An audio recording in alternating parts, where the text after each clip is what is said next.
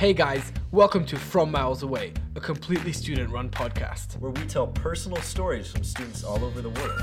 We all go to the same international boarding school, And boy, do we have some stories to tell. so stay sustainable, open minded, and give our podcast a try. Hello, listeners, and welcome to this week's episode of the podcast from Miles Away.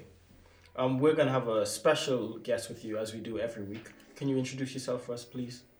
Um, hey guys, my name is Haley. I come from Kyrgyzstan. Today I'm going to be talking about the tensions that arose in the recent years in uh, the Xinjiang province in China between um, Muslims and um, the Chinese government. All right, so it's interesting that you're from Kyrgyzstan, but you're gonna be telling us about a province in China. Can you explain how this happened? It's interesting that you asked me, yeah. Um, that area, the province, was not, um, did not belong to mainland China. Um, that area is known to be a Turkic area. The indigenous people are known to be Turkic, and um, that area always had um, a Muslim background. My father's side of the family, they come from that area. Well, actually, they are in that area. Um, I only know my grandparents. Um, I've had contact, I've seen and talked to that family. They've come, they've been, well, they stopped coming here because of those um, conflicts, and we've stopped hearing them in the recent years. Uh, that's interesting. So um, the Xinjiang province was not originally China. How long ago was it that it was not a part of China? I can't say for sure, but uh, 500 years, maybe. Okay, okay. I don't know. So can you tell us more about what happened? So, first of all, the tensions, the tension was always there. Um, we do not know whether the uh, Chinese government intended um, those uh, camps, re-education camps, to be for Muslim people, because the tension was always political, in a sense that that area wanted to um, regain its Turkic um culture and somewhat be separated from China. And um, those conflicts and that tension I felt when I was a child. So whenever, um, so I have this aunt who is a Kyrgyz singer, and uh, she would always come and perform um, in Kyrgyzstan, but she lived in China, in that province, and every time she would come, um, every year the security around her increased for some reason. Um, the last year that she came, uh, she was not allowed to leave her hotel room at all, and she was always accompanied by um, Chinese security officials. Um, it's concerning, yes. Uh, we did not uh, understand why um, it was happening then, but now I can say for sure that my family was always monitored, and that uh, relationship between uh, Kyrgyzstan, which is um, yeah, which is a Turkic uh, country, and um, that province, yeah, it was monitored heavily. Can you tell us a bit about a bit more about the Turkic culture? The Turkic culture, well, in a sense, um, in um, Xinjiang province, um, three subcategory of um, that Turkic culture uh, kind of exists and dominates. Um, they're the Uyghurs, uh, Kazakhs, Kyrgyz people, and also uh, Uzbeks and the Stans in a sense. Um, there are huge villages. Um, there were uh, huge villages and uh, huge uh, buildings dedicated to uh, people with that culture. And um, China did say that that area is allowed to have religion and they're allowed to express themselves in their culture. And what makes you to believe that these uh, re-education camps are bad?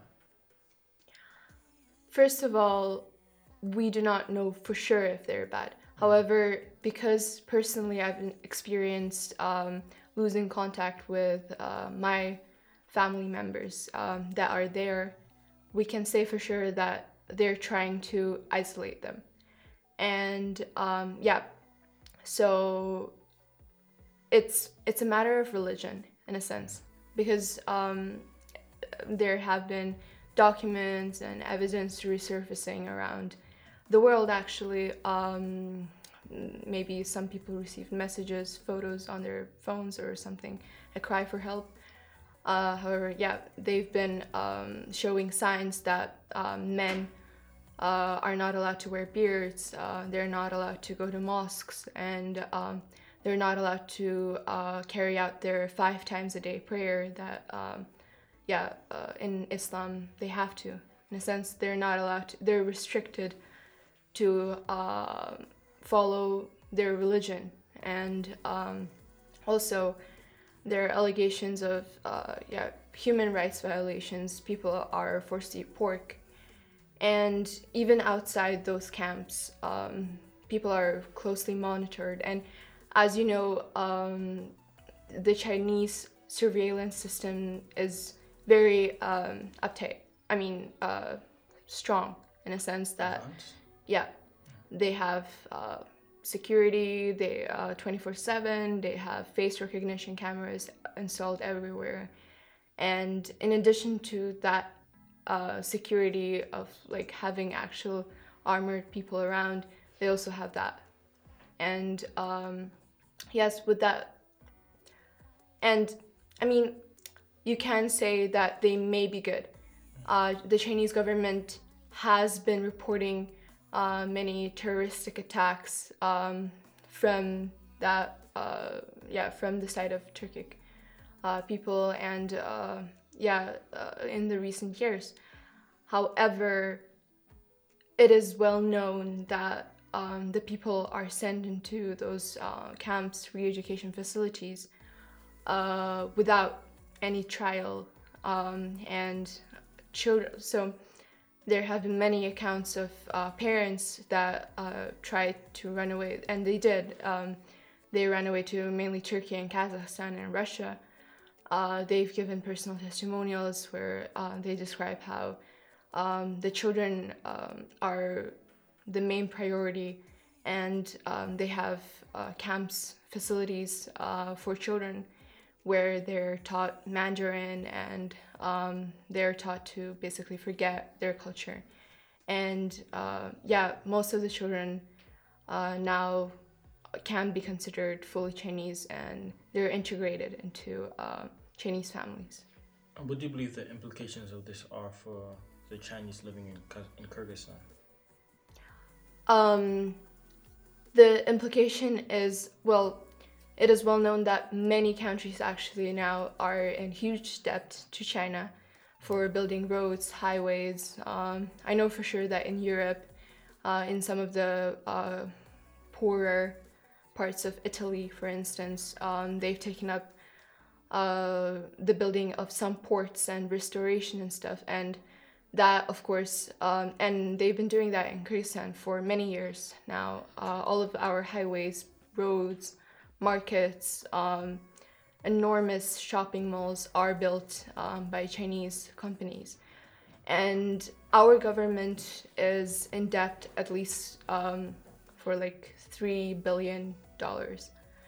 And in a sense that this tiny third world country, Kyrgyzstan, will not be able to pay off that debt with the demographics of like, uh, yeah, uh, and stuff. Would you, do you would you say that you feel a bit powerless as a state in terms of the conflict with China, if you would call it a conflict? It is not a conflict. In a sense, it's a power battle. And obviously, the most powerful will take over. And yes, I do feel helpless in a sense that I, I, I'm seeing how things are progressing. Like, um, I, I'm already getting uh, a huge amounts of uh, I don't know. Uh, in my uh, Kyrgyz media, I get a lot of uh, news on how uh, Kyrgyz people in different countries, in Russia, in uh, Kazakhstan, everywhere, they're uh, yeah they're uh, getting arrested uh, because they've spoken against that. They've said, "Hey, so I have uh, relatives in that area.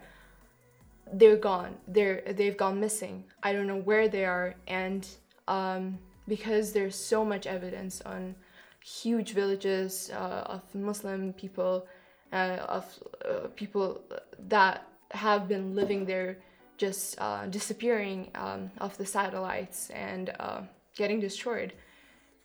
They're saying, hey, so something must be going on there, and uh, we must try to protest against that. And they've, yeah, they've been getting arrested.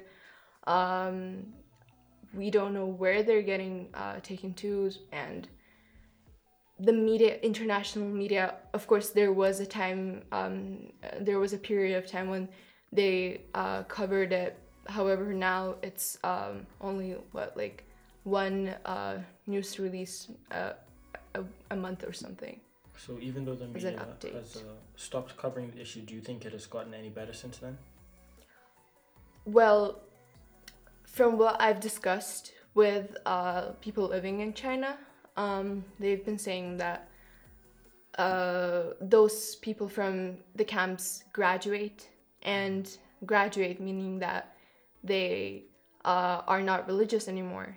They, um, yeah, the proof is that they started eating pork and stopped going to like uh, religious places, and um, yeah, and um, they've been yeah they've been speaking um, Mandarin only uh, stopped speaking their language. So that region is known for um, its kind of specific Turkic language which just rooted from all Uyghur, Kazakh, Kyrgyz uh, words kind of blended in together. And yeah I mean they say they're happier in a sense that they economically develop um, and they bring of course they bring profit to that region.